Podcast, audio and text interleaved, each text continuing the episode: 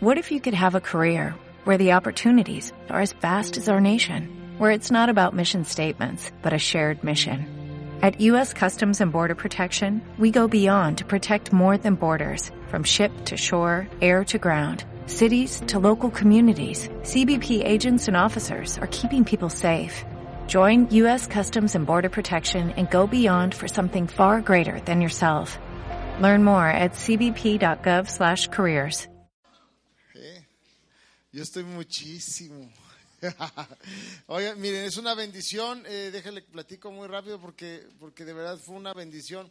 Ayer tuvimos un entrenamiento para nuestros líderes y, adoradores y salmistas.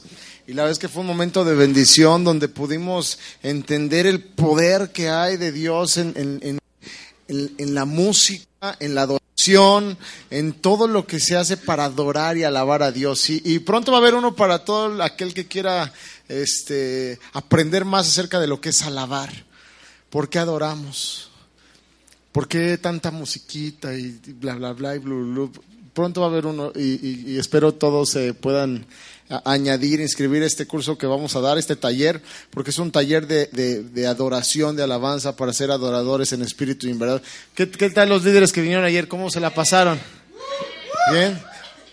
¿Cómo se la pasaron? Pepe estuvo espectacular y Angie, ni sé, yo nunca había escuchado a Angie, la verdad, muy bien, muy bien, Angie, lo reconozco, muy, muy buen, muy buen trabajo. La verdad es que es un, un tiempo de súper bendición. Y, y bueno, para, pa- vamos a continuar con nuestra, nuestra serie de desaprobados. Desaprobados, acompáñenme al versículo base de desaprobados que está en primera de Corintios, por favor. Ahí abra, abra su Biblia, en lo que lo encontramos, apúntelo, 25 de noviembre, véngase a orar, siete y media de la noche aquí. Eh, no, créame, aunque le iba a decir que no tuviera nada mejor que hacer, pero créame, va a ser lo mejor que pueda hacer. 25 de noviembre, si usted le da flojera orar, es un buen momento para que vea y, venga y se duerma un rato con nosotros si quiere, pero venga, no se pierda de estar en la presencia de Dios. Amén. Y bueno, dice, dice en nuestra serie de desaprobados, primera, primera de Corintios, eh, primera de Corintios 3:13, dice lo siguiente, y esto es para ti y para mí, la obra de cada uno se hará manifiesta porque el día del- el día la declarará, pues por el fuego será revelada y la obra de cada uno, cual sea, el fuego la probará. Va a llegar un momento, amado, donde el, día va a probar quién eres y donde ni el juego, ni ni el fuego, ni nada va a poder deshacer lo que Dios está haciendo contigo. Seremos probados, amén. Probados, probados en fuego. Y entonces, entonces, acompáñame a segunda de Tesalon- Tesalonicenses, ese no se los di a los chicos, pero segunda primera de Tesalonicenses dice lo siguiente, porque nuestra exhortación, nuestra exhortación no procedió de error ni de impureza, ni fue por engaño. Nuestra exhortación se refiere a tu llamado, a quien tú eres, a tu propósito, y dice, sino que según fuimos aprobados por Dios para que se nos confiase el Evangelio, así hablamos, no como para agradar a los hombres, sino a Dios que prueba nuestros corazones. En base a esto está hecho esta, esta serie. Esta es la, el segundo, la segunda parte de la serie. Yo creo que van a ser cuatro, cuatro partes. Esta es la segunda, desaprobados. Desaprobados. Primera de Tesalonicenses 2, 3 y 4. Y miren, es una, es una bendición poder estar aquí para que Dios hable, porque muchas veces en nuestra vida somos desaprobados, ¿cierto? En el trabajo, la misma familia, los amigos, la- en la escuela, nos desaprueban. Si no haces, no perteneces. Si no te sale, no vas. Si no sé qué, no puedes. Si tú no, no haces esto, no puedes ir. Y nos desaprueban, nos descalifican constantemente. Y sabes que llega un día donde, donde tú te la crees, donde yo me la creo. Y es más, de hecho, ni siquiera intentamos ya nada. Porque ya estamos desaprobados, desacreditados. ¿Alguien ha llevado su currículum a una compañía? ¿Qué se siente cuando llevas más de 99 currículums y no te habla nadie? Dices, ay, qué buena onda, esto es de Dios. No, no creo. Yo creo que ya empiezas a decir híjole, algo de estar pagando, ¿no? O sea, te empiezas a, a autodesaprobar. Y, y, sabes que Dios no quiere eso para nosotros, Dios tiene un plan perfecto para nosotros. Pero el plan a veces viene, viene en pedazos. El plan no se ve claro. Estamos en ciertas etapas, temporadas de nuestras vidas y el plan no se ve claro. Y quiero que me acompañes para, para en base, el día de hoy va a ser este versículo. Dice Marcos 8. Marcos 8. Acompáñame a leerlo. Marcos 8, 11. Marcos 8, 11 dice. Vinieron entonces los fariseos, aquí ponle tus compas, no los de la iglesia, los de la vinieron entonces los fariseos y comenzaron a discutir con él, ¿con quién? Con Jesucristo, pidiéndole señal del cielo para tentarle. Y gimiendo en su espíritu dijo, ¿por qué pide señal esta generación? De cierto os digo que no se dará señal a esta generación y dejándolos volvió a entrar en la barca y se fue a la otra ribera, a la otra orilla. El, versículo 14 dice, habían olvidado de traer pan y no tenían sino un pan consigo en la barca. Y él les mandó diciendo, mirad, guardaos de la levadura de los fariseos y de la levadura de Herodes. Y discutían entre sí diciendo, es porque no trajimos pan. Ellos pensaban que le estaba hablando del pan de comer, del pan que llena tus tripas. Y dice, y continúa diciendo, y entendiéndolo Jesús les dijo, ¿qué discutís? ¿Por qué no tenéis pan? ¿No entendéis ni comprendéis? ¿Aún tenéis endurecido vuestro corazón? Teniendo ojos no veis y teniendo oídos no oís y no, no, recordáis. Y les, les, hace recordar algo que ya había sucedido y dice, cuando partí los cinco panes entre cinco mil y les hace una pregunta, ¿cuántas cestas llenas de los pedazos recogiste? Y ellos dijeron, doce. Y cuando los siete panes entre, entre cuatro mil, ¿cuántas canastas llenas de los pedazos recogiste? Ellos dijeron, siete. Y les dijo, ¿cómo aún no entendéis? Está impresionante esto porque lo que vamos de leer y tampoco entendimos. ¿ah? Oh, sí, no entendimos. Pero qué bueno que el pastor iba a predicar esto porque ni yo he entendido. Y, y justo de esto quiero hablar. Fíjense, les dice Dios que, que se cuiden de la levadura de los fariseos, es decir, de esos amigos que nada más te juzgan, te critican, te desaprueban, no les gusta que vengas aquí los domingos porque el sábado ya no puedes tomar en la noche. Y, y, no, y hasta la misma familia, ah, ya no tomas cervecita, hijo. Esa religión te está matando, ¿no? O sea, ¿y sabes qué? Eso se refiere a la levadura de los fariseos, la levadura de, la levadura de Herodes, de los que critican, de los que juzgan, de los que desaprueban. Y luego les hace eh, eh, esta, esta remembranza de cuántos pedazos recogieron cuando partió el pan. Y justamente la prédica de hoy se llaman las cuatro P's. Las cuatro P's, al, final vas a entender, ay, sí, esos títulos siempre no tienen sentido hasta que acaba. Las cuatro P. Y la primera P que quiero que veamos es la P de pedazos. Pedazos. ¿Cuántos tienen su vida hecha pedazos el día de hoy? Que no entienden, y dicen, bueno, ¿y por qué no agarro chamba? ¿Y por qué mi mujer ahora está así? ¿Por qué mi marido ahora está así? ¿Por qué mis hijos ahora? Y, todavía viene el, voy a la chamba y están a punto de correrme. Y no jala el negocio y se poncha la llanta y se truena el cárter y la dirección se desviela y, cuánta cosa pasa. ¿Cuántos tienen la vida hecha pedazos? Sean honestos. Sean honestos. Ay, sin nadie, ¿no? Pero a la hora de los trancados, oye, Paz, quiero hablar contigo. No, sin, sin pena. Somos una iglesia viva. Seguramente aquí hay muchos que tenemos la vida hecha pedazos. Y no me refiero a que vivas en desgracia, sino que hay muchos pedazos en tu vida que no te dejan avanzar porque te hace falta un pedazo aquí para poder pisar y avanzar a lo que sigue. La vida viene a nosotros a pedazos, nunca es una vida completa. Pero Dios nos deja ver una foto completa para entender por qué estamos en pedazos. Y hoy es tiempo de entender esta parte de, tener pedazos. ¿Y sabes por qué es tiempo de entender? Para poder hacer. Amén. ¿Estás conmigo? Hay que entender para poder hacer. Dios te ha dado un llamado, Dios me ha dado un llamado, Dios nos ha dado un propósito. Pero yo creo y yo sé que no tenemos todas las piezas en su lugar. Por eso a veces no entendemos nuestro llamado, nos cuesta trabajo caminar en nuestro propósito, porque los pedazos no tienen forma. Los pedazos de nuestra vida, los pedazos de nuestro trabajo, de nuestro día a día, de nuestra familia, de los que amamos, es más, de nuestra relación con Cristo. Dices, yo hay veces que no quiero orar. Y todavía te preguntas, ¿vendrá de Dios? No, viene de tu carne. Dios sí quiere. Tu espíritu. ¿Verdad? Eh, eh, tu carne no, no, no, no hace la otra cosa. A Pablo le pasaba. y estos versículos que acabamos de leer de Marcos son súper importantes porque hablan de lo que los discípulos no podían ver. Y a veces tú y yo estamos como estos discípulos, no podemos ver. Aun cuando ellos tenían la respuesta frente a sus ojos, no veían. Ellos estaban en ese momento con el que había hecho muchos milagros, no solo el de, la, el de, la, multiplicación del pan, muchos milagros ya había hecho, y no podían juntar todas las piezas para entender la foto completa del que tenían enfrente. Y tú y yo a veces estamos igual. A lo mejor Dios ha trabajado diferente, te dio una foto completa y tú dices, bueno, pero nada más me dio una pieza. Dios no nos da todo.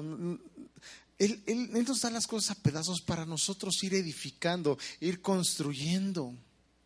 Y en esta enseñanza Jesús trata de llevarlos a un nuevo nivel de aprendizaje, un nivel profundo, un nivel del corazón, un nivel de entendimiento en quién era Él y lo que vino a ser Él, Jesucristo. Esto le quería enseñar a los discípulos, lo cual iba a enseñarles a su vida también muchas, muchas cosas.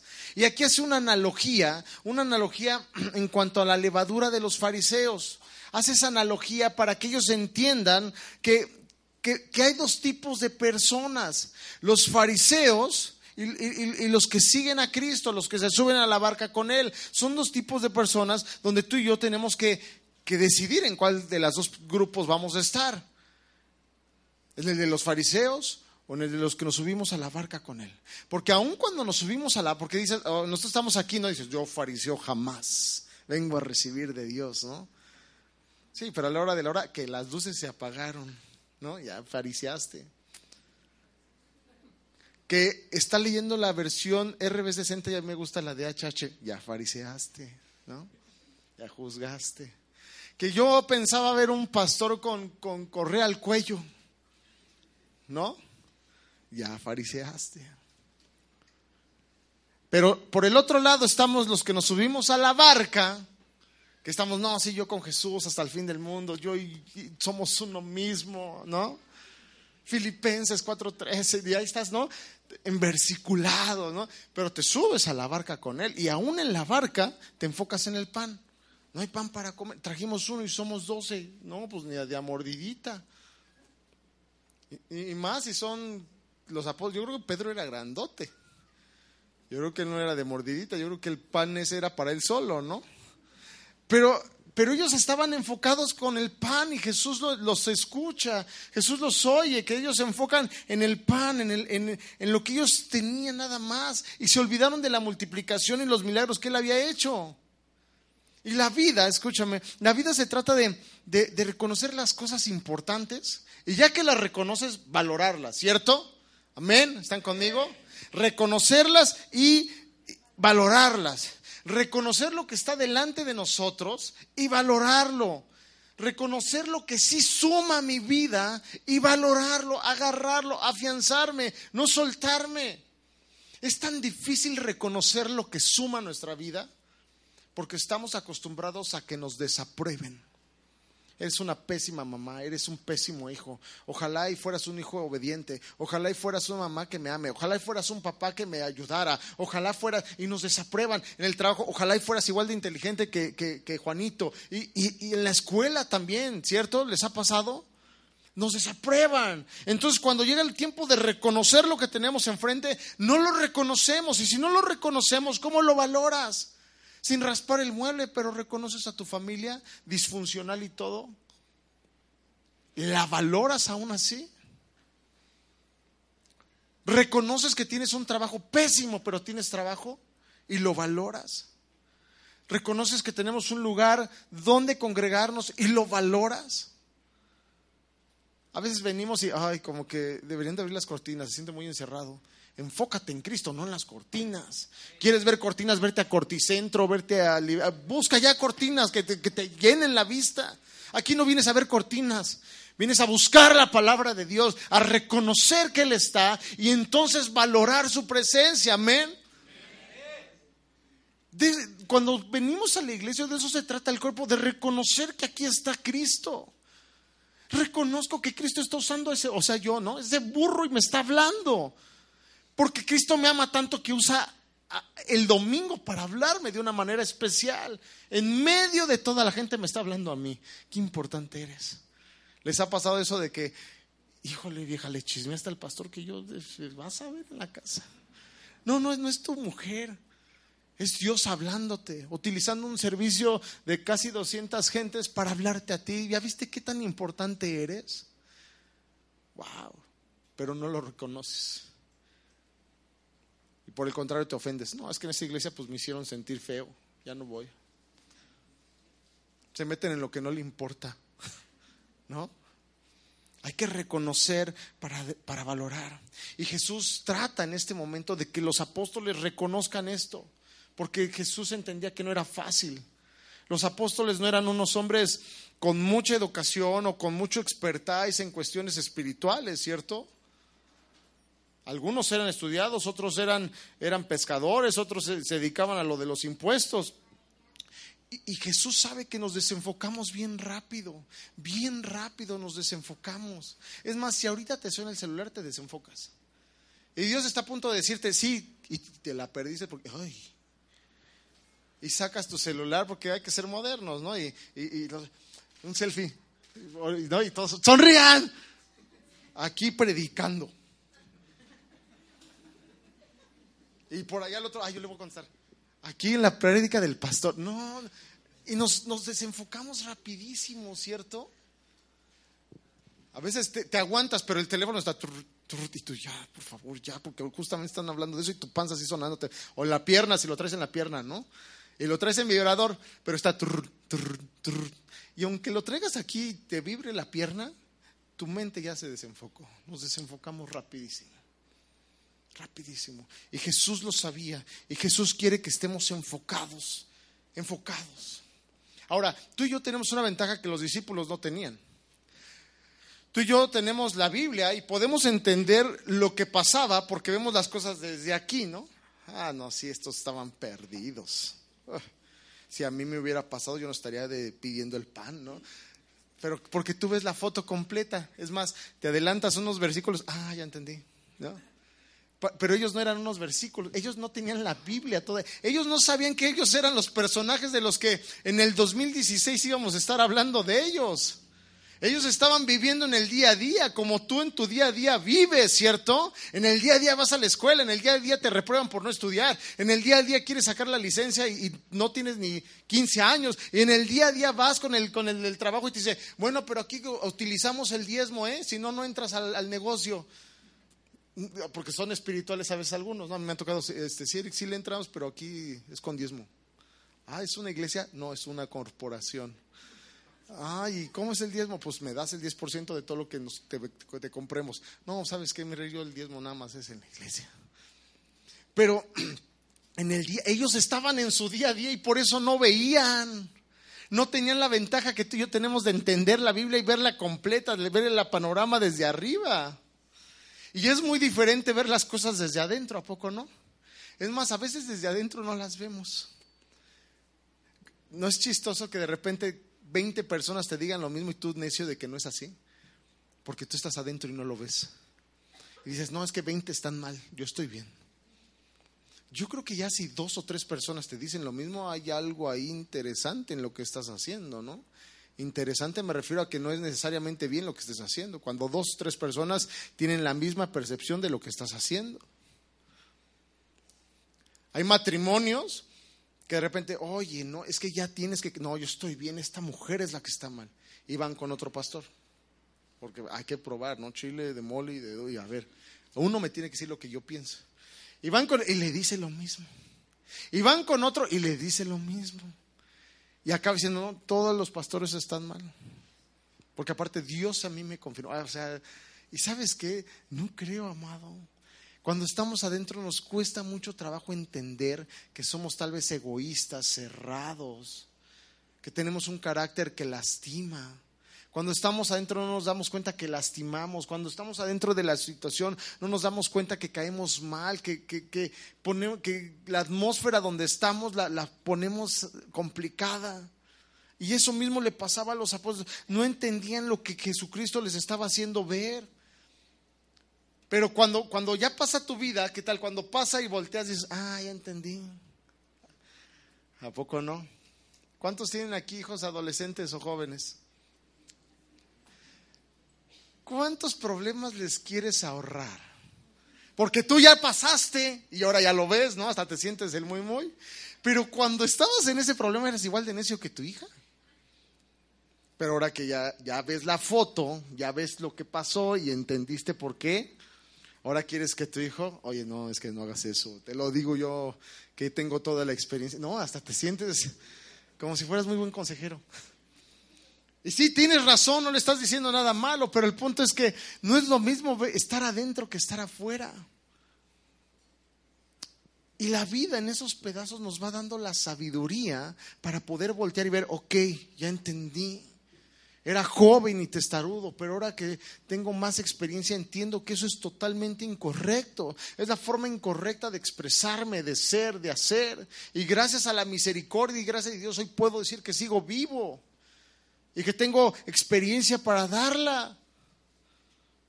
Porque ahora ves la foto completa de todos los pedazos que en ese momento tenías en tu vida. Tenemos que empezar a ver, amado, esos pedazos para poder entender hacia dónde vamos y no atorarnos en los pedazos. Estoy empezando en una etapa de mi vida muy difícil, es un pedazo de tu vida, no es toda tu vida, no es lo que Dios dijo de yo y mi casa serviremos a Jehová. A lo mejor tienes el pedazo donde nada más tú le sirves a Jehová.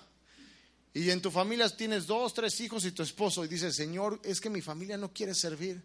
Tienes un pedazo, eres tú. Pero los otros pedazos, si tú te enfocas en lo que te dejó ver el Señor, en la promesa de Dios, esa es la foto completa. Tienes que avanzar y dejarte de atorar en un solo pedazo. La vida viene así, amén. Y estos hombres, los discípulos, están en la barca, están preocupados por el lonche, ya tienen hambre, van en la barca, no hay oxos, van a un pueblo, no, tampoco había oxos. Entonces, tienen hambre y se enfocan en, en, en el lonche, en el pan que satisface el cuerpo y dejan de ver el pan que satisface el alma, que satisface el espíritu. Estaban experimentando su vida en pedazos. Ahorita estaban ellos en el pedazo del lunch y eso los desenfocaba de con quién iban. ¿Estás de acuerdo que si, si hubieran preguntadole al maestro, Señor, puedes multiplicarlo porque tenemos, otra hubiera sido la, la historia? Pero no, ellos se enfocaron en el hambre, en el lunch, en su necesidad que en ese momento tenía. Y Jesús me encanta en la analogía porque dice, ustedes tienen la oportunidad de pertenecer a cualquiera de los grupos, el grupo de los fariseos o el grupo de los que suben a la barca. ¿Y por qué te digo esto? Porque en, esta, en, este, en estos versículos me, me deja ver la forma en cómo trabaja Dios. Dios envía a sus hijos a salvar el mundo, ¿cierto? A Jesucristo. Y Jesucristo en el mundo, cuando llega aquí, forma un equipo, forma un equipo de doce apóstoles para que sean parte del plan de Dios. Entonces, Dios quiere armar un equipo. Dios quiere armar un equipo de hombres y mujeres que adoren en espíritu y en verdad. Que la gran comisión que nos dio antes de, subir al trono, que dijo ir y predicar el evangelio, ir y hacer discípulos no convertidos, lo hagamos. Somos parte del equipo, pero es tu decisión y mi decisión pertenecer al equipo de los fariseos o al equipo de los que se suben a la barca y aprenden y entienden que la vida viene a veces a pedazos. Y tenemos entonces que construir un equipo. Los equipos se arman, ¿cierto? Los equipos, no hay un, un almacén que diga, fabricamos tu equipo, ¿no? Y llegues a mí, dame uno de la estatura del choco con los sentimientos del ángel y la voz profética de Jairo. No, no te lo hacen. No es como ir al súper, ¿no? Y de esos ponme dos. No, tres, tres, porque necesito tres. Y luego, no, no, no hay un almacén así. Tienes que escoger de lo que a veces hay y no lo menosprecio, pero a veces lo que hay, no vemos lo que Dios puede hacer con lo que hay. Y vamos, tenemos que hacer este, este equipo, nosotros somos parte del equipo de Dios. Y tenemos que hacer nuestro equipo fuerte, sólido. Tu familia tiene que ser tu equipo, tu equipo de oración. ¿Con quién te pones a orar? ¿Con quién te pones a alabar? ¿Quién es tu equipo para, para, salir a, a, divertirte? ¿Cuáles son tus equipos para hacer, para, para poder abrirte y decir, tengo este problema, tengo este otro, necesito su ayuda? Es más, lo único que necesito es que me escuches. Necesito un equipo, un equipo.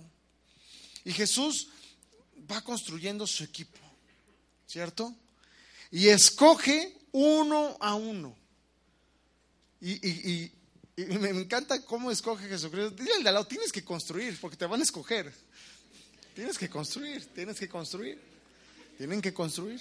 Tenemos que construir. Tenemos que construir, ¿cierto? Y Jesús arma a su equipo. Y yo me imagino a los fariseos viendo cómo Jesucristo armaba a su equipo. Y se imaginan a los, a los fariseos viendo esto. Este Jesús está escogiendo a pura gente inapropiada. Puro vago, ¿no? Puro vago, sin educación. ¿Cómo se atreve a escoger esa gentuza para hacer tan grande obra? Los fariseos son esos, ¿no? ¿Cómo ese es líder? ¿Cómo se puede cantar si, híjole, canta en do, en donde nadie lo oiga porque canta re feo, ¿no? Y así van, o sea, Jesús no escogió de lo mejor. Pero Jesús al oír toda esa crítica de los fariseos, él, cuando estaba ahí, que lo querían tentar para que les diera señal, él, él oye todo ese perfeccionismo y él se aleja, se sube a la barca y se va, y se va, se aleja. Y a veces Jesucristo también, fíjense, los fariseos eran tan perfectos, querían tener, ser tan santos y tener santidad, que se apartaban también del mundo, ¿cierto? Vivían en una burbuja, pero se apartaban tanto de todos que terminaban apartándose también de Dios. De Dios mismo se apartaban los fariseos. Tenían tantos puntos en su ley que ya ni ellos sabían cuáles cumplían y cuáles no, ¿no? Tenían tenían una ley para, hacer las cosas larguísimas. Se perdían la foto completa de Dios, de la humildad, de la misericordia, la paz, la justicia, por concentrarse en todos los pedacitos que tenían y no ver la foto completa y cumplir todas las reglas que habían impuesto ellos. Muchísimas reglas tenían que cumplir, reglas impuestas por leyes impuestas por ellos para buscar ser aceptos a Dios cuando realmente estaban eh, eh, eh, separándose de Dios, ¿cierto? Esos eran los fariseos. Los fariseos querían de alguna manera clasificar a Jesús, ¿cierto? Pero ¿cómo puedes clasificar al creador de todo? ¿En dónde lo clasificas? Si Él creó todo no tiene clasificación. Amén. Es como cuando alguien nos dice, no, es que tú no eres un verdadero cristiano. ¿Por qué? Porque no haces esto, no haces lo otro, no haces aquello. Y a veces todo lo que te dicen ni siquiera lo hacen ellos tampoco, ¿cierto? Pero eso sí, te juzgan y te critican. O vienen aquí a tu iglesia y dicen, es que en tu iglesia no sé qué, o es que en mi iglesia, esto no es una competencia, Estamos en, el mismo bando, ¿sabías? Y a veces juzgamos y juzgamos, juzgamos y juzgamos. Ahora, mi pregunta, y la pregunta que quiero hacer es, ¿cómo Jesucristo eligió a los discípulos? ¿Cómo, cómo los eligió para que ese día estuvieran con él en el bote y tratarles de hacer ver quién era él y cuál era su misión y para que dejaran de estar con una mente perdida y una visión que no veía. ¿Cómo los eligió? Eh, eh, fíjense, hablé con un amigo que es headhunter y este y le dije, "Oye, ayúdame a hacer un análisis desde tu chamba, desde tu perspectiva. Le digo, yo te doy los datos y tú ayúdame. Y él me escribió esto. Le mandé los datos de los doce apóstoles, nada les voy a leer algunos. Y, le dije, oye, evalúamelos como hoy los evalúan para ser candidatos a una empresa internacional, bla, bla, bla. Me dice, pues dame datos y yo te digo, ok. Me dice, voy a hacer este tipo de estudios socioeconómicos, me dice, y me ayudó. Y fíjense, salió esto. De entrada me puso él, ¿sabes qué, Eric? Oh, qué bueno que esto es simplemente un, un, ejemplo, porque todos salen desaprobados. Digo, ¿pero por qué? Y me, me dice, mira, te voy, te y ya me lo digo por teléfono, yo iba escribiendo, ¿no? Dice, cada uno de los nominados presenta deficiencias graves en los, en los, para los puestos requeridos. En cuanto al estudio socioeconómico, no es favorable por la falta de probabilidad de ética en cada uno de ellos. No son aptos para los, eh, eh, perdón, este, tienen deficiencias graves en sus puestos de trabajo anteriores. Y luego sigue diciendo, tienen educación baja para el puesto solicitado, sin vocación requerida para tan importante obra de la empresa a, efectuar. Dice, luego me pone aquí, en cuanto al concepto de equipo, que yo le decía que es necesario para la chamba que iban a hacer, le dije, es muy necesario. Me dice, en cuanto al concepto de equipo, nulo conocimiento y sin experiencia. Luego me pone, me dice, te lo voy a contar como me preguntan, me dice, te recomiendo sigas buscando personas con experiencia, capacidades y conocimientos para garantizar, garantizar el éxito y crecimiento de tan importante trabajo. Luego le digo, nada más, me dice, no, te voy a dar unos particulares. Dice, en lo particular, Simón, como me dijiste alias Pedro, se encontró que es emocionalmente inestable y explosivo. Andrés no muestra ninguna cualidad de liderazgo. Los hermanos Santiago y Juan presentan fuertes intereses personales por encima de la lealtad. Tomás presenta una fuerte, muy fuerte actitud de cuestionamiento moral y ético. Eh, eh, eh, y dice, es mi responsabilidad comentarte que Mateo no es muy, no, no muestra profesionalismo ético. Y, así me siguió diciendo de cada uno de ellos. Y luego al, final me puse, para no, no aburrirlos, dice, al final me puso, pero uno de los candidatos muestra ser un buen candidato mostró tener capacidades, eh, recursos administrativos, aspiraciones a crecer, eh, eh, constantemente ambicioso, responsable con los ingresos y te recomiendo a Judas Iscariote como administrador y mano derecha de Jesucristo. Cuando me dijo, le dije, no inventes, tú te sabes la historia. Me dice, sí, pero lo evalué como evalúo normalmente a los candidatos para las compañías. Digo, pero lo voy a ver ahora la otra semana en Guadalajara, me voy a meter más a cómo hizo esto. Pero me llamó mucho la atención, le digo, ¿cómo Judas Iscariote? Me dice, sí. Me dice, en base a la información, a los versículos que me diste, el cuate presenta, esa, es para una organización, para una, una, empresa grande, necesitas esas cualidades. Digo, o sea, ser traicionero, no, esa parte no. La parte donde es administrado, que, ambicioso de crecer, este, administrador de los recursos. Digo, la verdad, te digo algo, amado, me asusté. Porque el mundo nos escoge así. Pero, pero por otro lado, cuando, cuando, cuando estaba armando las piezas de la prédica, dije, Señor, ¿cómo me da gusto que tú eres Dios? Y no nos escoges por, por una evaluación de Headhunters no nos escoges por una evaluación que, aparte trae un trasfondo estudiado para dar una, una, solución, una resolución así de las personas. Tú eres un Dios que, nos, que buscas personas comunes y corrientes. ¿Cómo me alegro, Dios, de que a ti no te importe todo lo que el mundo sí le importa? Porque Dios nos, nos escoge simplemente por lo que somos porque somos personas creadas por Él, con deficiencias, con talentos, con dones, con problemas, pero Él nos escoge para ser parte de su equipo. Y Jesucristo escogió a estas personas con todas esas deficiencias para ser parte de su equipo, parte de su equipo. ¿No te da gusto que tengamos un Dios que no te escoge por como te escoge el mundo? Ahí no tienes que meter currículum, si no varios estaríamos destituidos. Pero tenemos un Dios, fíjate, y esta es la segunda P de la cual quiero hablar. Tenemos un Dios que no ve lo que ve el hombre. Dios ve tu potencial.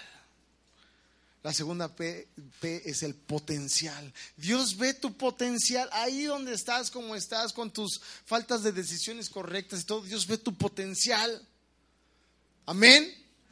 Eso es para que te dé gusto, ¿no? Amén. Uf, qué gloria a Dios que Él sí ve eso. Es más, de hecho, dile al que tienes al lado, tengo potencial. Tenemos potencial, hija. Hay potencial. Tengo potencial. Dile, Jaycee, no te yo, Lu. Tengo potencial.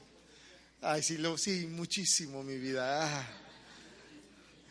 Tenemos potencial, porque si Dios, mira, si estás tú aquí hoy es porque Dios te escogió, porque tienes potencial. ¿Sabías que tienes potencial? Todos aquí tenemos un potencial. Jesús de hecho escogió a cada uno de los discípulos por su potencial. Escogió a Pedro porque sería la roca donde fundaría su, iglesia, ¿cierto? Escogió a Juan porque sabía que ese se declararía el, discípulo amado, porque él vería las formas como, como nos, nos, haría ver después como Dios quiere que lo estemos viendo. Yo soy su hijo amado. Los escogió por el potencial que tenían. Mientras que en el mundo la gente lo primero que ve es lo que te falta, lo que te falla. No, mira, este no sabe, este no puede, este no sé qué, este es chaparro, este es, este es flaco, este es alto, este es moreno, este es alto, este es delgado. La gente primero en el mundo ve lo que te falta y entonces la gente en el mundo nos perdemos de ver el potencial que hay en las personas. Y Dios es totalmente diferente. Él primero ve el potencial. Jesucristo ese día en la barca le está diciendo, yo soy el pan de vida. No necesitan ningún pan porque yo soy el pan. Yo soy lo que necesitan. Y si me oyen a mí, van a tener todo el pan que necesitan. ¿Se imaginan los discípulos? Porque ya, nosotros ya vimos la foto, pero ¿se imaginan estos discípulos si supieran esto? A lo mejor hasta Pedro ahora saben que vamos a multiplicar el pan en el nombre de Jesús. ¿No? Pedro, ¿no? O el Juan, no, Juan, yo, yo me la rifo esta vez. O el Andrés, no, me toca. ¿Qué eh, ustedes se hicieron allá, ahora. O sea, se imaginan, porque dice que, Jesucristo estaba ahí, pero Jesucristo le estaba dando poder, le estaba enseñando, ellos tenían autoridad de parte de Jesús, que estaba ahí mismo con ellos, y ellos pudieron haber hecho otra cosa, pero no, se enfocaron en lo que les faltaba, el pan. No, es que nos falta pan y pues no, no lo hacemos, no, no tenemos lo que se necesita. Pero Dios ahí le estaba diciendo, yo, yo soy lo que necesitan. Dios hoy nos dice, yo conozco tu potencial. Tienes potencial. Pero estás desenfocado. Conozco tu futuro, conozco tus necesidades. Yo soy el pan que necesitas para arreglar tus asuntos personales, económicos, espirituales, relacionales, todos tus problemas. Yo soy el pan que necesitas. Y si estoy en tu bote, no necesitas nada más que a mí. Amén. ¿Cuántos tienen a Jesús en su bote? Y si no lo tienes, déjalo subir. Porque es lo único que necesitas. Amén. Pero tú y yo estamos tan acostumbrados a ver nuestras debilidades. Ah, es que así soy, ¿qué? Pues ya sé que siempre soy un loser, ¿no? Porque aparte nos tiramos, ¿no? al mueble es que ya soy muy grande para pertenecer aquí. Ah, no ventes. Es que, es que yo toda mi vida, mi familia viene de divorcios, entonces yo voy a ser una divorciada. Hay gente que piensa así. En mi casa nunca nadie ha podido comprarse una casa, así que pues yo voy a ser la quinta generación que no va a comprar casa. Estamos tan acostumbrados a ver nuestras debilidades que ya has dejado de ver tu potencial. ¿Alguien sabe que tiene potencial, honestamente? Es raro que alguien sepa que tiene potencial. Pero tú y yo tenemos algo bueno. Decidimos qué es lo que queremos ver. Tú decides qué es lo que quieres ver a partir de hoy. Déjenme contarles algo muy rápido. Hace como 12 años o 13 años, mi, mi mujer un día común y corriente saliendo de la iglesia donde nos congregábamos, me dijo un día mi mujer, tú vas a ser pastor. Con trabajos iba a la iglesia para empezar. Es más, no con trabajos, con, con mucha resistencia, digámoslo así. Y cuando me dijo eso, la verdad es que yo me acuerdo que me reí. Y dije, amor, yo me acuerdo que me burlé un poquito, porque dije, ni los sueños, eso es imposible. Eso es imposible. Además te amo y no te voy a sentir mal, pero eso es imposible. Pero ella pudo ver algo que yo no veía. Porque yo además le dije, mira, para agarrar el cotorreo, ¿no? Ya sabes. Mira, supongamos que, órale, tengo 26 años, soy un pollo, a mí no me interesa el pastor. Dos, no uso corbatas. Y no me voy a poner una corbata para ser pastor. Tres, yo no, no estudié, no voy a estudiar ni sueños que voy a estudiar teología. Cuatro, a mí en ese entonces la alabanza me caía gorda. Digo, esa música, pero no, no me entra, no me entra, no me entra. Fíjense, yo estaba viendo el pan, todo lo que me hacía falta. Y mi mujer estaba viendo el potencial. Pero como uno siempre se tira a ver sus debilidades, dije, no, y aparte ni quiero, ¿cómo ves? Así que ni le muevas.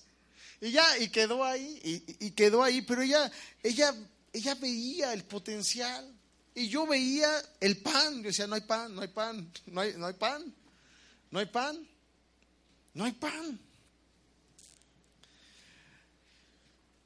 Y tú y yo escogemos lo que, lo que queremos ver, lo que podemos ver. Tú, tú tienes que escoger lo que, lo que vas a ver. ¿Qué es lo que vas a ver? ¿Qué es lo que vas a ver a partir de hoy? ¿Qué es lo que vas a dejar entrar por tu vista? Porque en base a eso vas a determinar ver el potencial o ver las debilidades.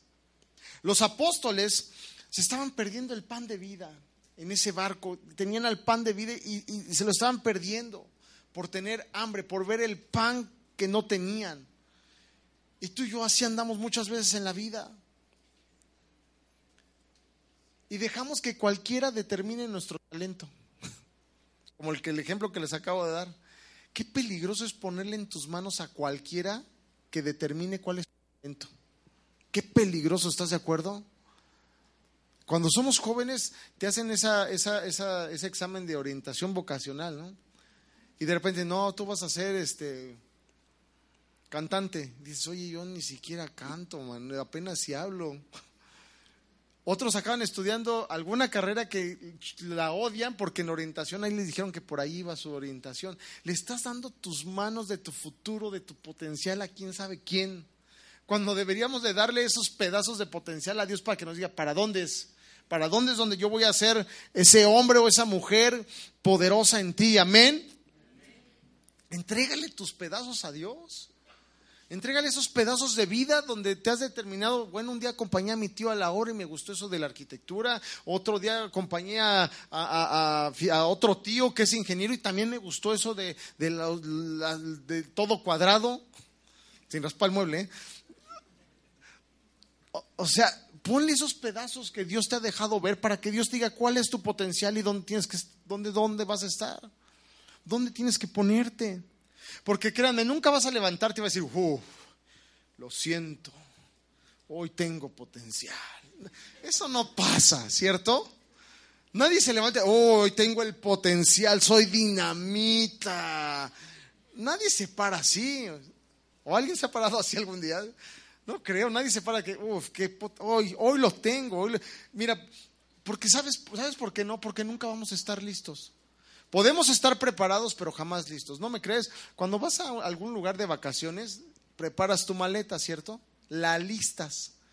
A la mera hora, porque metes unas dos, tres cosas al final y sales corriendo porque el avión y si no, no llegas y que, cierto o falso, y, correteas ahí a los hijos, órale, ya súbanse, no, espérate. o sea, si no te mueves, no salen de la casa, ¿cierto, Chuco? Tienes que mover, órale, ya, lo, con lo que traigas, ya, ya. Pero es que si se me olvida, y llegas a la vacación y se te olvidó algo. ¿Cierto o falso? Aunque seas de los más preparados, te puedes preparar y dos días antes las maletas dices eh, perfume, este doblechón, este cinturón apretado y sin apretar, este no sé qué, no, porque el apretado es para irte y el desapretado es para cuando regresas y, y súper preparado, ¿no? Y ya que llegas allá súper preparado, ¿qué crees? Ibas a la nieve y resulta que hay un calor horrible. Podrás prepararte, pero nunca vas a estar listo para lo que va a suceder. ¿Cierto? Nunca vamos a estar listos. Y así pasa, con Dios nos preparamos, oramos, pero tal vez nunca estemos listos. Pero nos preparamos, buscamos el pan de vida. Nos estamos preparando, preparando, preparando continuamente. Todo, todo lo que te han metido en tu vida, amado, de desaprueba en tu vida, yo sé que tienes una lista grande, grande, de todas tus fallas, todo lo que te falta. Pero te voy a decir algo el día de hoy, no dejes que esa lista, que quién sabe quién la hizo, determine lo que sigue para tu vida.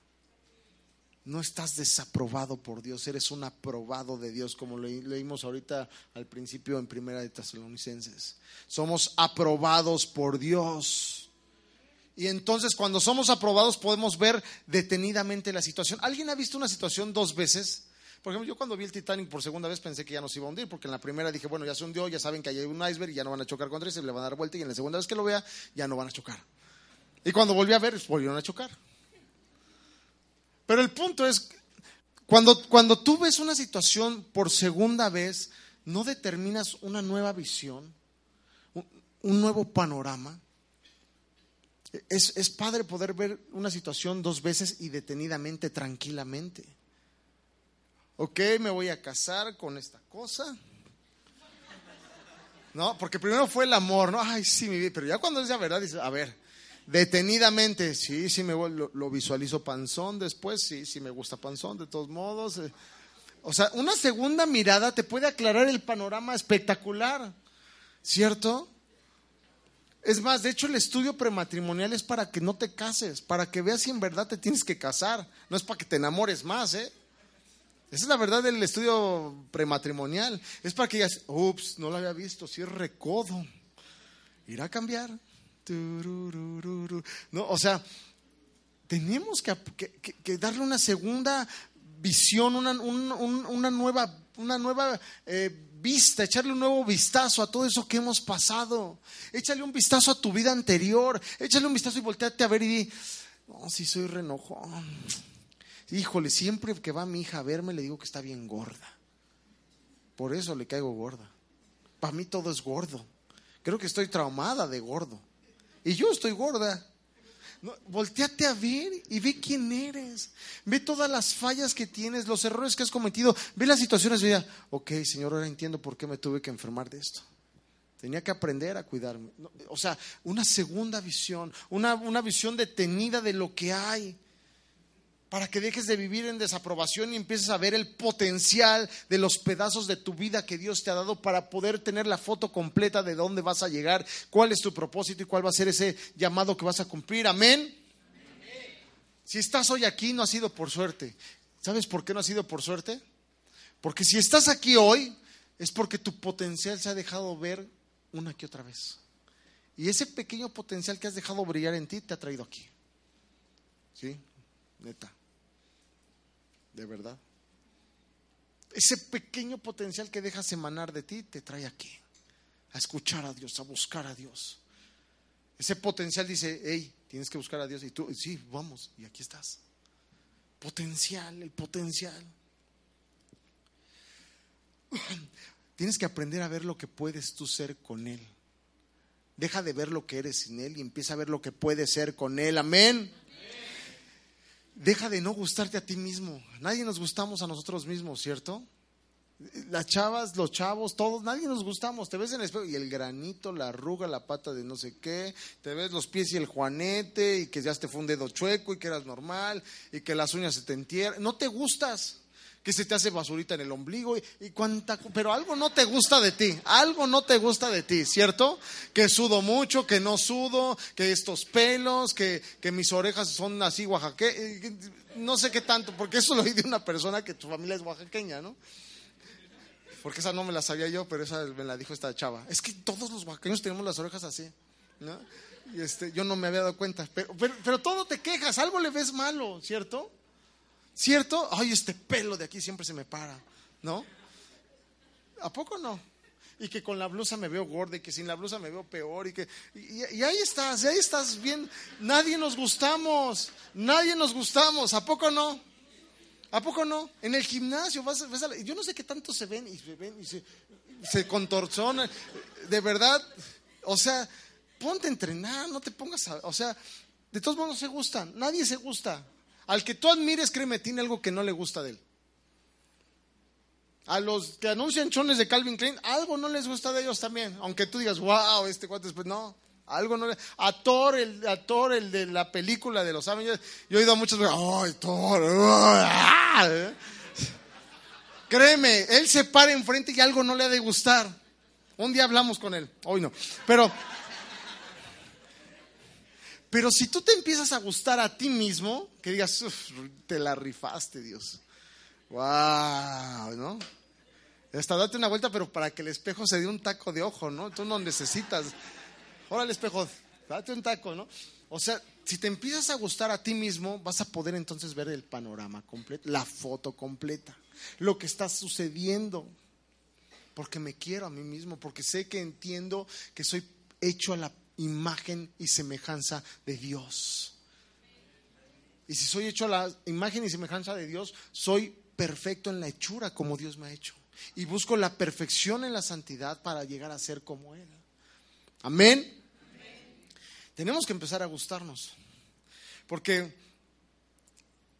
porque si hay potencial, entonces es porque hay provisión. ¿Estás conmigo? La tercera P es la provisión.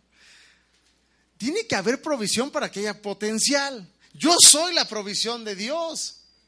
Tú eres la provisión de Dios. Tú mismo eres esa provisión. Dios durante tu vida te ha dado provisión. Todos los años que tengas, no has dejado de comer, ¿cierto? Algunos han comido de más. Pero nadie aquí hemos dejado, a lo mejor un día, dos días no tuviste que comer, pero después de tus 25, 30, 40 años de vida sigues comiendo. ¿Hay provisión? Te pregunto, ¿hay provisión o no hay provisión? ¿Ha habido provisión? ¿Qué, andas de pedinche, Señor? Provéeme. ¿Se imaginan a Dios? Oye, llevas 40 años comiendo como rey. ¿Qué, más quieres que te provea? Ahora en Navidad viene, vienen los pavos y el lomo y no sé qué. ¿Cierto o falso? Provisión ha habido todo, porque Dios es un Dios proveedor. Y en la provisión hay potencial. Y aunque el potencial venga a pedazos, tenemos que armar todos los pedazos para ver la foto completa. ¿Se acuerdan de Ezequiel? Ezequiel, bueno, los que no se acuerdan, los que no tienen ni idea de qué le estoy diciendo, Ezequiel fue un profeta del Antiguo Testamento. Y en Ezequiel 37, 3, 4 dice lo siguiente. Está Ezequiel ahí en un valle, ¿se acuerdan que está en un valle de, huesos secos, un valle de muerte? Y llega Ezequiel y, dice, y me dijo, hijo de hombre, le está hablando Dios, ¿vivirán estos huesos? Y dije, Señor, tú lo sabes. Ezequiel dijo, yo no sé, tú sabes. Ezequiel no veía el potencial, pero veía la provisión hay unos huesos, pero están resecos, ni siquiera para los perros, para que le den una mordidita. Dice huesos secos, huesos sin carne. Y en el 4 dijo, me dijo entonces, profetiza sobre estos huesos y dile, huesos secos, oíd palabra de Jehová. Fíjense, la provisión estaba, pero Ezequiel no veía el potencial. Eh, la historia de Ezequiel es otra historia, es una historia donde Ezequiel es obediente y le profetiza esos huesos y esos huesos se levantan, conocemos la historia y se arma un, ejército, se levanta un ejército, pero fíjense, aquí lo interesante es que todos los huesos se tuvieron, la provisión, escúchame bien esto, no te lo pierdas, la provisión se tuvo que unir. Y aún unida no tenía potencial, ¿cierto? Pero la provisión se tenía que unir. Familias se tienen que unir aunque no vean el potencial. La provisión de huesos secos que Dios le estaba poniendo a Ezequiel se unió y dice que se levantó, mas no tenían vida. ¿Lo recuerdan? La vida vino cuando Jesucristo, cuando Dios mismo sopló aliento de vida y entonces el potencial de un ejército se levantó y más de 300 hombres se levantaron. Amén. Pero la provisión tenemos que unirla. La ¿Cuál ha sido la provisión de tu vida? Seguramente va a haber gente que está hasta abajo, ¿no? Y se tira al catre además. No, pues enfermedad y enfermedad y muerte y divorcio y, tengo un hijo drogadicto y tengo una hija malviviente. porque hay gente que ve todo lo malo. Oye, y algo no, mi vida siempre ha sido, desde que nací, creo que nací ahogándome. Pero déjame decirte algo, aunque tú seas de esas personas que te tiras y ves todo lo malo, en tu vida hay potencial. Hubo provisión, pero no has querido ver la provisión, el potencial de la provisión que Dios te ha dado. Pero si juntas todos esos pedazos de tu vida, de la provisión que Dios ha dado, aunque tú la veas mala, vas a poder ver el potencial de la foto completa. Llevamos tres P, ¿cierto? Pedazos, potencial y provisión. Y así como estos huesos todos juntos, unidos, podían tener potencial en Dios. Tú y yo, si juntamos todas las piezas, podemos tener un potencial de parte de Dios. ¿Se acuerdan cuando Jesucristo cuando a Jesucristo le llevan el lunch del niño que los apóstoles se lo apañan, no, no es cierto, pero eh, el niño dice, yo aquí tengo unos pescados y unos panes. Y los apóstoles dijeron, pues hay esto, mano. No veían el potencial, veían la provisión. Pero Jesucristo veía el potencial de la provisión. La levanta el Padre y el Padre, ¡pum!, multiplica y sucede el milagro de la multiplicación y se alimentan cinco mil hombres, es decir, casi veinte mil personas, porque no se contaban a los niños y a las mujeres, pero cinco mil hombres, aproximadamente 20, 23 mil eh, gentes comieron ese día con, con solo unos panes y unos pescados, dos pescados y tres panes, porque Jesucristo veía el potencial de las cosas, Dios ve el potencial que hay en ti. Otra escena es cuando, por ejemplo, David va, ¿se acuerdan que va al campo de batalla a alimentar a sus hermanos? Y sus hermanos dicen, ay, sácate de aquí, chamaco, ¿cuántos hacemos? Ay, ¿tú qué haces aquí? Te van a dar un jabalinazo, ¿no? Sácate, ¿no?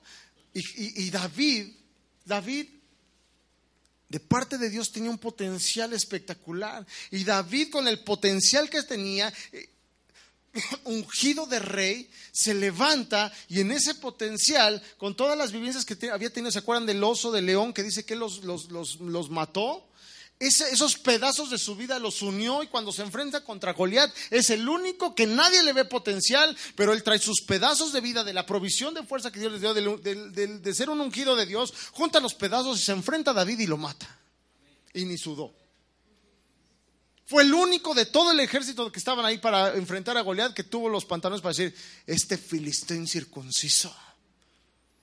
El potencial lo hizo hacer cosas que nadie más le veía y que nadie más se atrevía a hacer. Y entonces David va uniendo todos esos pedazos de su vida, todas las provisiones que Dios le da, y llega a ser el rey que tú y yo conocemos y un hombre conforme al corazón de Dios. ¿Te, está haciendo sentido? ¿Ya estás dando cuenta por qué viviste eso? Tu provisión y mi provisión vienen en pedazos de cosas buenas, cosas malas, temporadas buenas, temporadas malas, pero si juntamos todas esas temporadas y la provisión que nos ha dado el Señor en cada temporada, vamos a ver el potencial completo de lo que tú y yo somos en el llamado que tenemos y en el propósito que Dios nos ha dado. Amén. Y es tiempo de ver la foto completa. La foto completa. Las prédicas vienen así. Los que han predicado, ¿cómo vienen las prédicas? No te sientas y a ver, Señor, díctame.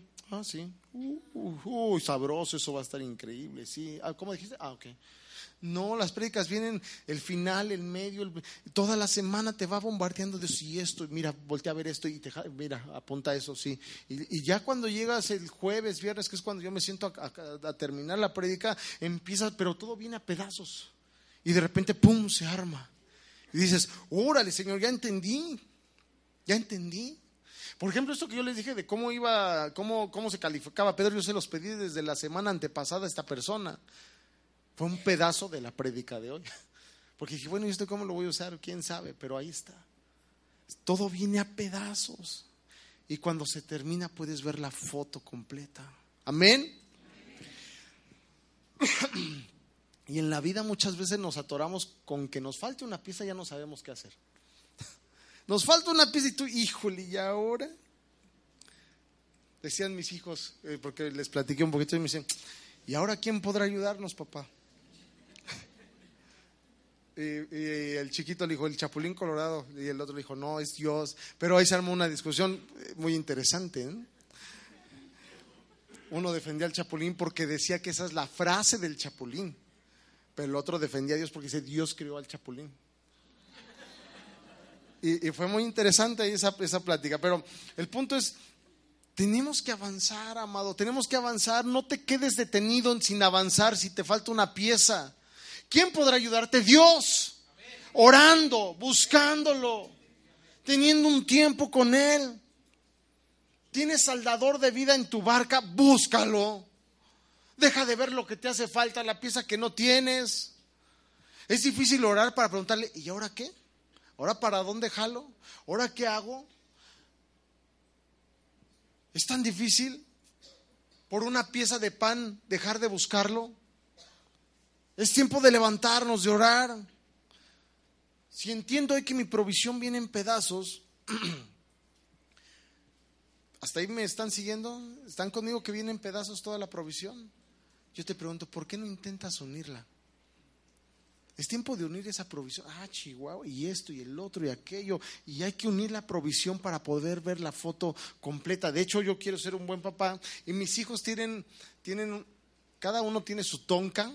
Y jugamos a los carritos. Y a mí siempre me dejan un carrito así. Y ya me harté porque siempre me apachurran con su camionzote. Entonces dije, voy a ir a comprar mi camión. ¿Cuál te vas a comprar, papá? Le digo, no sé.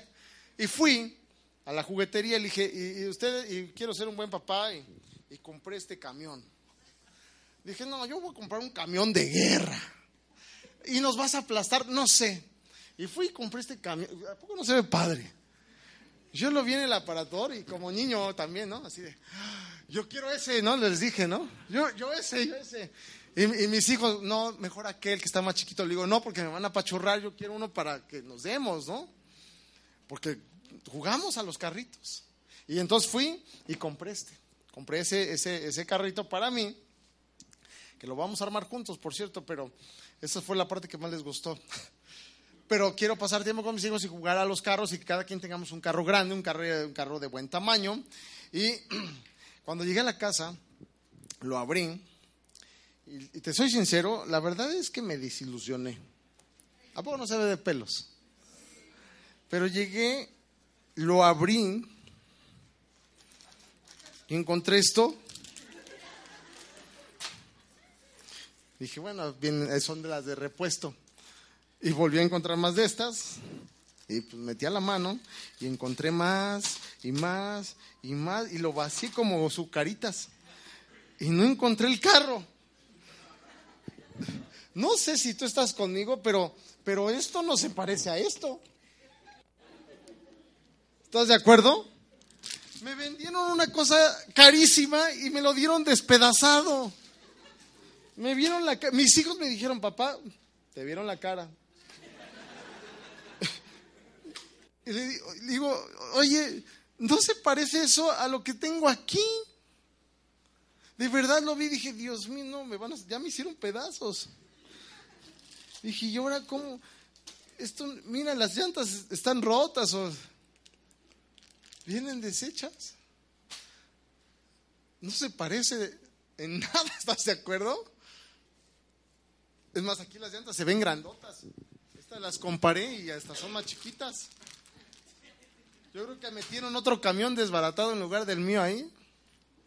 Puras piezas, amado. Y no se parece a la foto que tengo aquí. La foto dije, no, ahora sí mis hijos van a ver, voy a destruir las toncas. Les voy a pasar por encima, pero cuando lo vi despedazado dije, hijos, Ian se, se rió de mí. Ay, papá, así no nos vas a poder aplastar. Digo, sí, hijo, pero Dios todo lo puede.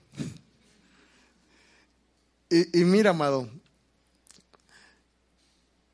a veces nuestra vida es así. El proceso no se parece a la promesa que Dios nos da. La foto de la promesa es así. Yo en mi casa serviremos a Jehová. Para los que amamos a Dios, todas las cosas nos ayudan a bien. Yo estaré contigo de tarde, de mañana, de noche. Nunca te dejaré, nunca te abandonaré, dice Isaías. Dice la, en Salmo, bienaventurado el varón que no se sentó en silla de escarnecedores. Y esa es la promesa. Pero nuestra vida no se parece nada a la promesa, ¿cierto?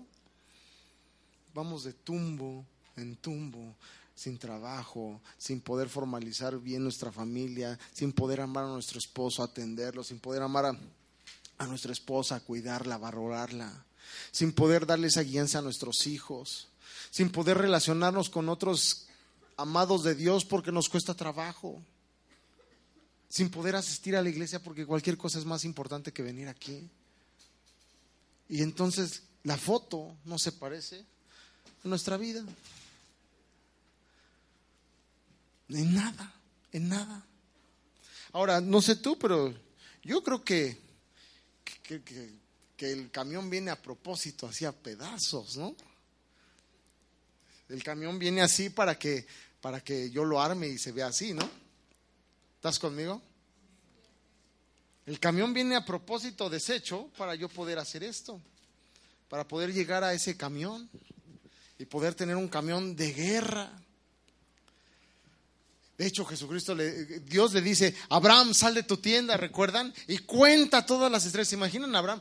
Una, dos, tres, trescientos seis millones ochocientos sesenta y siete mil trescientos cuarenta y tres, tres millones ochocientos mil cuarenta y cuatro. ¿Se imaginan Abraham? Ya por el cuatrocientos millones, no, ya no puedo, Señor, ya no sé qué sigue. Pero fíjense, Dios le deja ver la estrella completa porque le dice a Abraham, así como las estrellas en los cielos, así será tu descendencia. Dios le dice, esta es la foto. Y Dios no le da ni una pieza, le da la foto. Mira, esta es la foto, Abraham. Esta es la foto, esta es la promesa de mí para ti. Así dicen los niños, ¿no? De mí para ti. Y tiempo después, tiempo después, en el tiempo de Dios, Dios le da nada más una pieza a Abraham, ¿no? Que es Isaac. Oye, Señor, pues tú dijiste que como las estrellas y que las iba a contar, y la foto, ¿no?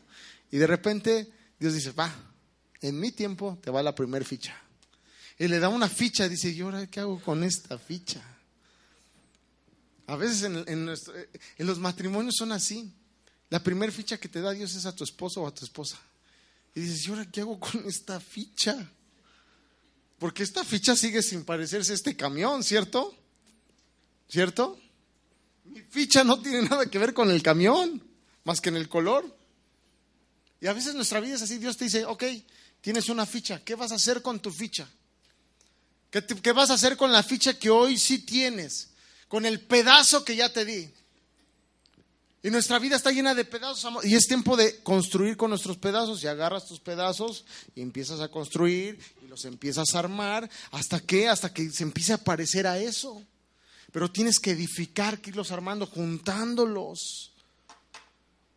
Es lo que tú y yo tenemos que hacer. Para llegar a ese camión, ¿qué tengo que hacer con todas las piececitas que me vieron la cara? Juntarlas, pegarlas, construirlas. Ahora, déjame decirte esto. ¿Todas las fichas tienen que ser iguales? Si yo tuviera puras fichas de estas, ¿se parecería a ese camión? Las fichas tienen que ser diferentes, unas son de derrota, otras son de victoria, otras son de gozo, otras son de contentamiento. Aquí, pero si yo tengo puras fichas iguales, nunca voy a llegar a tener la foto que Dios me da, ¿cierto? En mi vida tengo que tener la provisión que Dios me dio, la tengo que ir armando, edificando, construyendo. Tú y yo somos partes de los fichas que Dios nos ha dado. Los pedazos, las piezas que Dios nos ha dado para edificar esta casa, este hogar. Tus hijos son parte de, de, esas fichas que están construyendo algo poderoso con propósito de parte de Dios para su familia. Amén. Para llegarnos a acercar a la foto completa. Lo que te quiero decir es que dejes de ver y juzgar la ficha y te enfoques en la foto completa y juntes, empieza a juntar tus pedazos porque en los pedazos hay potencial, amén. Dios te ha hecho disfuncional en algunas áreas también a propósito. ¿Sabes por qué? Porque eres una ficha que a lo mejor no tiene lo gordito de la otra ficha.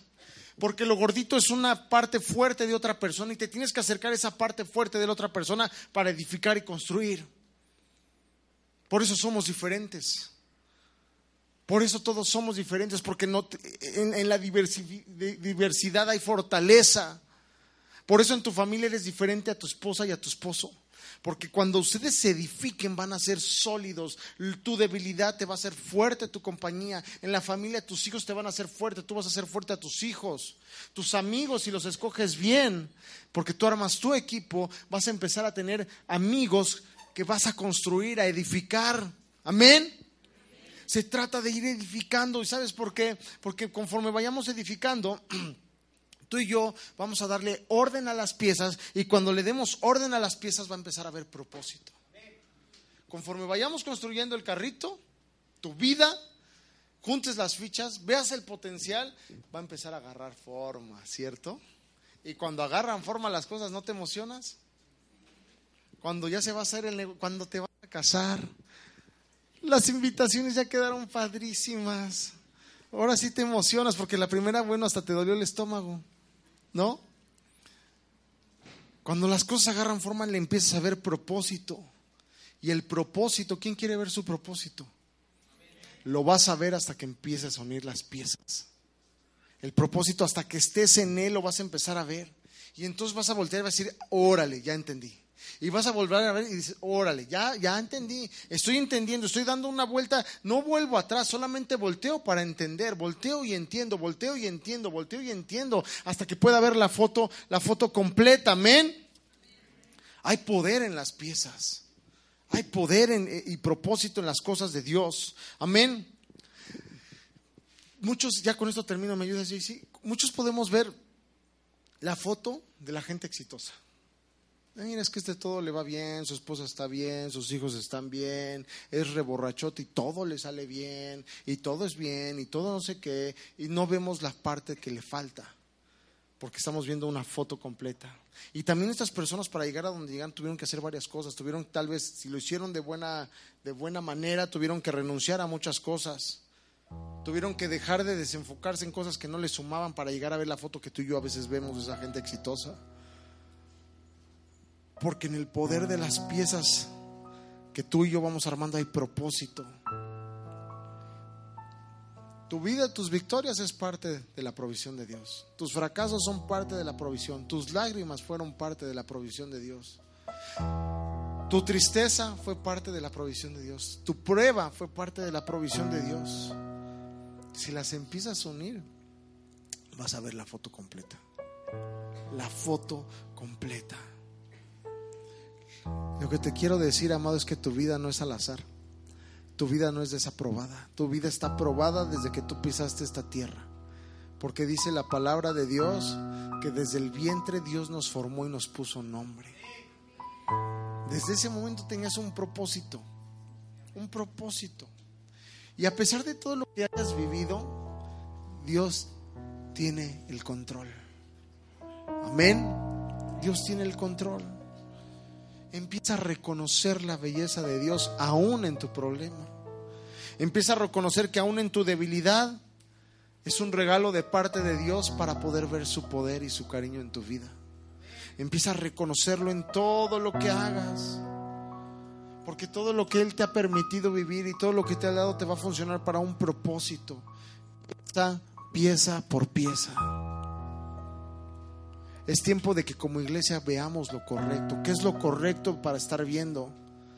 Tenemos que estar listos para dar un paso a la vez, un día a la vez, una oración a la vez, una petición a la vez, un corazón dispuesto diario, un día a la vez.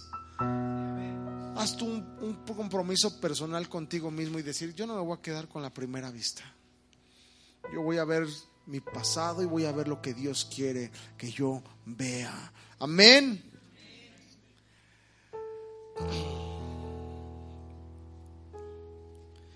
Si tú y yo tienes al dador de vida en tu bote, es tiempo de que le des tu vida, ¿cierto? Y entonces, ¿está, está eso, Iván?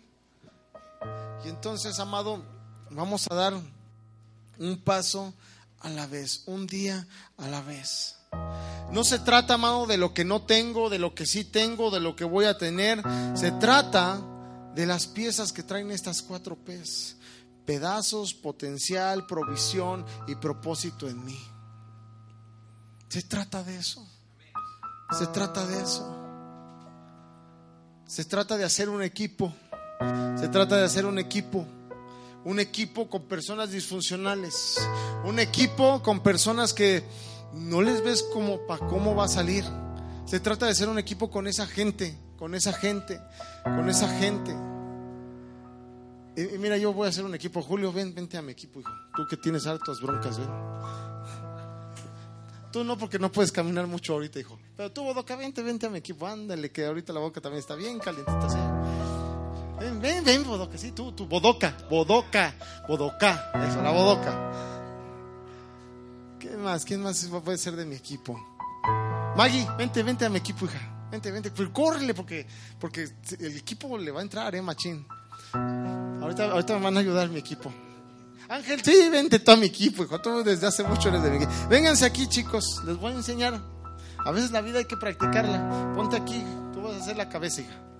Tú vas a hacer la de atrás, May. Tú aquí y tú acá. Y, y yo solamente quiero enseñarles. Van a ir caminando conmigo y cada que caminemos un paso a la vez, somos equipo. El equipo se une. El equipo vamos juntos. Nada que yo con mi marido, yo con la mía, y que yo con el mío, y que yo no tengo. No, somos un equipo, un equipo. Nada que, que yo no quiero. No, el equipo dice, sí, no me gusta, pero le entro. ¿No? Y entonces vamos a voltear a ver eso. Son las piezas, no se ve nada, ¿cierto? Yo no veo nada. Es una pieza nada más. Pero dice Dios, camina a mi lado. Agárrate, no te enceles, bodo, que nada más es para caminar. Y entonces, agárrense, agárrense. Vamos a dar un paso, damos un paso. Y volteamos a ver qué pasó. ¿Y sabes qué? Sigo sin ver nada. Pero ya fue la segunda, la segunda pieza, ¿cierto? Vamos a dar otro paso. Y damos otro paso más, equipo. Y ya que damos el paso, vamos a voltear a ver. Yo sigo sin ver nada, ustedes. Pero somos equipo, ¿cierto? Dice Dios que Él que Él nos va a dar el futuro que esperamos y que todo lo que hagamos lo hacemos porque en, su palabra, en Romanos 8:28 dice que todas las cosas nos ayudan para bien conforme a su propósito fuimos llamados. Y entonces damos otro paso y volteamos. Pues como que se quiere ver, pero no se ve, ¿no? Pero yo confío como que se ve quién sabe cómo, ¿no? Medio despedazadón pero vamos a avanzar en la vida, una nueva temporada, una nueva situación y caminamos otra vez, damos otro paso y volteamos a ver y órale, como que se ven ahí unas cabezas, ¿no? ¿Quién sabe qué es? Pero, pero hay que, es, bueno echar una segunda mirada a nuestros problemas. Y vamos a dar otro paso y en esta temporada tuvimos discusiones, no nos pusimos de acuerdo, pero volteamos a ver lo que hemos construido. ¿Y sabes qué? Sigue sin verse bien, pero ya veo más claro. Y no veo nada. Pero se ve algo. Y vamos a dar un paso más, equipo. Y damos un paso más y volteamos a ver. Y como que, ay, se ve como que el cuerpo de quién sabe quién, ¿no? Pero en esta temporada tuvimos discusiones también. En esta temporada Ángel se nos quiso casar. En esta temporada Maggie regresó al equipo al 100. En esta temporada la bodoca tronó el cárter. Pero no importa, somos equipo, hija. Somos equipo. Caminamos un paso más como equipo. Y volteamos a ver y dice, órale, como que estoy viendo algo. Estoy viendo como que pedazos ahora sí más claros. Y entonces el Julio en esta temporada se quiere ir. Pero somos equipo. Somos equipo, somos equipo. Le da risa nerviosa, pero somos equipo. Somos su equipo. Disfuncionales, le decimos lo que no quiere escuchar. Nos juntamos cuando Él no quiere, nos busca cuando no podemos. Disfuncionales, gloria a Dios. Y entonces caminamos una temporada más, amados, y volteamos a ver una segunda, desde aquí ya, ya se ve un poco mejor, ¿no? No nos vamos a regresar, vamos a voltear a ver lo que hemos construido. Y entonces, si están de acuerdo conmigo, equipo, yo pertenezco aquí. Y si pertenezco aquí, voy a sumar aquí. Y damos un paso más. Y en ese paso más, ah, caray, hasta superhéroes tenemos. No sé quién, ahí, ahí tiene una cortada el de la izquierda, pero pero se ve mejor. Estamos teniendo una claridad como equipo de lo que está sucediendo y damos un paso más. Y como que ya le agarró forma ahora sí. Gorditos y bonitos. Gorditos y bonitos. Y damos un, un paso más. Y miren, ya nada más tiene estrías. Ahora entiendo por qué caminamos desde allá. No somos la celulitis del cuerpo, ¿se dan cuenta? Somos la parte fitness. Amén, amén. Y si damos un último paso y volteamos a ver como equipo, aquí, como equipo, equipo se, se junta, ¿no? Así de equipo. Y si volteamos a ver como equipo, podemos ver la foto clara. Desde ese día, Dios hizo un equipo con nosotros. Un equipo que se ama, que se respeta. Un equipo que está con cada uno de nosotros. Y nosotros lo que estamos representando aquí, amado, es a cada uno de ustedes. Volteamos a ver lo que Dios empezó allá. Pero tú y yo estamos aquí Estamos aquí para ser parte de tu equipo, para orar por ti, para buscarte, para ser ese equipo que se desvive, que, que ve la foto completa. Desde aquí podemos ver la foto completa y la foto completa se ve bien, se ve un equipo unido que está luchando por ti, un equipo de héroes, unos sí con capa, los demás no. Y así como esos héroes disfrazados, aquí tenemos héroes también, volteenlos a ver. Aquí están estos héroes. Tú, tú eres una héroe, hija. Tú eres un héroe, tú estás siendo un héroe. Y tú vas a ser un héroe. Tú no sabes cuándo Dios te va a usar cuando le digas a alguien, hey, Dios te ama. Dios te ama. Dios te ama. Dios te buscó desde antes de la fundación del mundo para que acabaras en este lugar, para que recibieras una palabra de Dios. Y cuando ustedes digan eso van a ser héroes para mucha gente y van a estar dentro del propósito. Y cuando estás dentro del propósito, me vale que se truene el cárter. Me vale. ¿Puedo qué? Dile, te amo, dile, te amo. Te amo. Y fue sin querer. Fue sin querer. Y vamos a salir juntos. Y vamos a salir juntos. Eres mi equipo. Amén. Y nos levantamos como equipo. ¿Sí? Ángel, las cosas van a estar bien. Dile a tus hijas allá, son mi equipo. Son mi equipo. Son mi equipo. Maggie, las cosas van a estar espectaculares. ¿Dónde está el, el- el- el bohemio y trovador Jairo? Dile, Jairo, eres mi equipo. Jairo, eres mi equipo. Ah, y mía. Mía es la perrita. Son su equipo. Tu hijo. Voltea a ver a Majo. Tú no hables, hija, porque sabemos que se te complica ahorita. Pero dile, Majo, eres mi equipo. Majo, eres mi equipo. Y lo que llevas dentro, por dos, por tres. Son mi equipo. Como equipo, Y como equipo, vamos a salir adelante. lo que necesitamos Lo que necesitamos, ya lo tenemos. ya lo tenemos. Y es Dios. Es Dios en nuestra vida. Y como equipo, venga ese equipo, venga ese equipo. E- Iglesia, iglesia, los, tú, no, yo, no me solo, pues somos equipo. Iglesia, saben, que vamos, a orar por ustedes. Porque somos equipo. Y como su equipo, vamos a ver la foto juntos.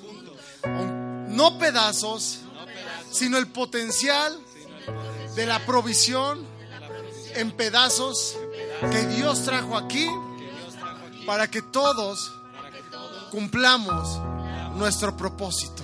Dale un aplauso al Señor, dale un aplauso al Señor. Gracias Señor, gracias Señor. Te damos gracias Señor. Te damos gracias Padre Precioso. Y mira, quiero acabar, quiero acabar diciéndote lo siguiente. Espero te hayas llevado tatuadas las cuatro P's. Pero si somos equipo, el equipo, escúchame bien, Dios, Jesucristo, por uno solo ser, dice que, que- el pastor se regresó por esa oveja perdida, ¿cierto? Y no solo en eso, nosotros somos equipo. ¿Quién se levanta y dice, sí, yo soy equipo?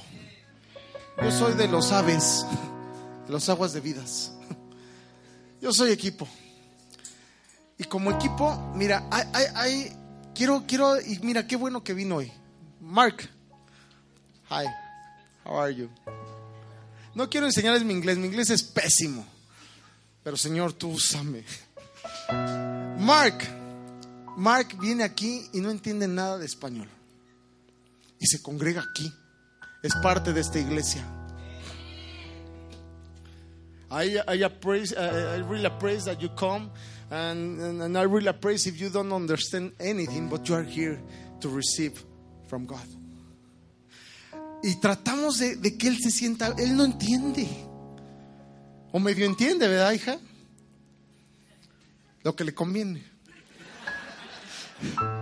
But Mark, here with, with, in this church, we are a team. And this day, we want that you know that, that we are your team. And we want to that, uh, we want that you hear some song in English for you to receive from God to you. ¿Están de acuerdo, iglesia? Vamos a cantar una canción en inglés para que Mark reciba en inglés. Como equipo le decimos, ¿sabes qué, Mark? Ahora, ahora somos, nos toca hacer equipo. Nos toca hacer equipo. ¿Por qué? ¿Por qué lo hacemos, amado? Porque los equipos se unen. Porque Dios nos ha dejado ver la foto completa. No somos un carro, somos su pueblo. Y como pueblo lo vamos a ayudar a que Él reciba, que entienda. Ponte de pie. Please stand up, Mike. This song is not only for you; it's for everyone uh, uh, here in this in this church. But this this time is for you because I, I know that you don't understand anything. But this this song, this this prayer from God is for is is is we want that you heard and received from God in this day. And everyone here is going to receive too because no matter the, the, the, the, the, the, speak in, in, this, in this afternoon, this is important because God needs you in His army. From God. Y esto es de Dios. Vamos a, vamos a escuchar a esta alabanza. No te limites por el lenguaje. Recibe, cierra tus ojos y escucha lo que Dios trae para ti a través de este canto que le damos. Señor, te damos gracias por esta tarde, por este día. Bendito Padre, recibe en esta, en esta tarde nuestro, nuestro tiempo, nuestra oración, Señor. Y todo aquel que haya venido con un corazón dispuesto, llénalo de ti, llénalo de pasión, llénalo de más amor, Señor y que entiendan el propósito de que tu, su vida tú la escogiste y no fue al azar. Te damos gracias, Señor, hoy en esta, no, en esta tarde, Señor. Bendícenos y llénanos. En el nombre de Cristo Jesús podemos imaginarnos lo que sea.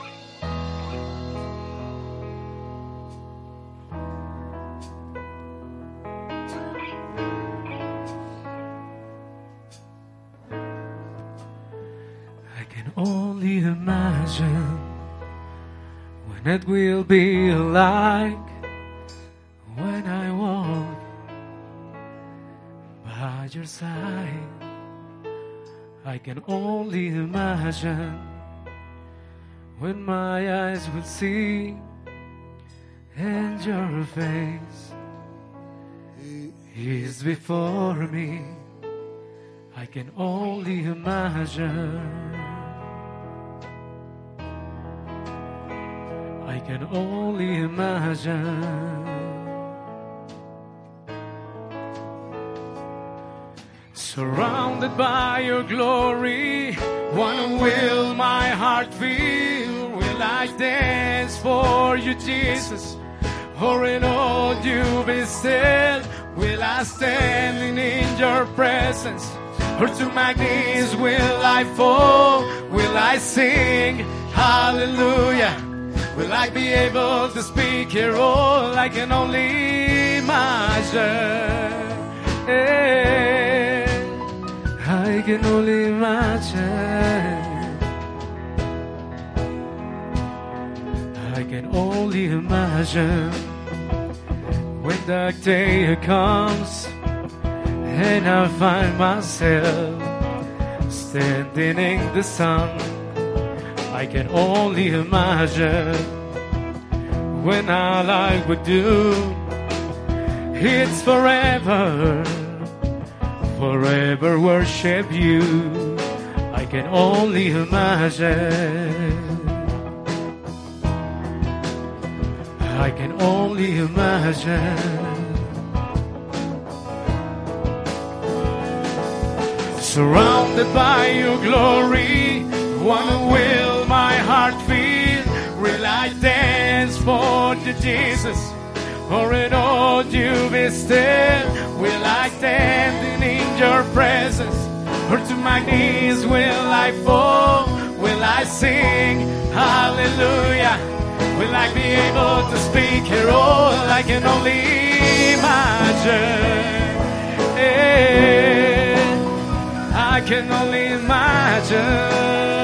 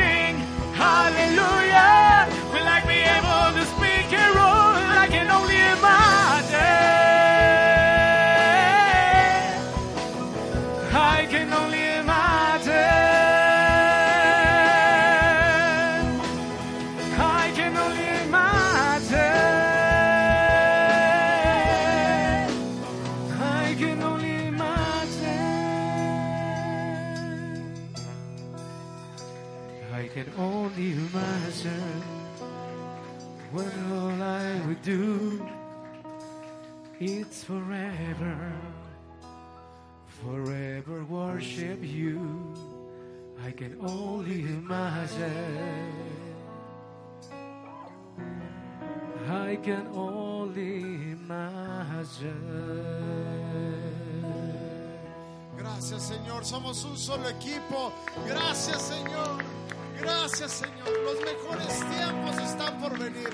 Los mejores días están por venir en tu vida. Lo mejor está por venir. Lo mejor está por venir. Decide qué vas a ver. Y vamos a despedirnos de Dios diciéndole, Osana. Lenguaje.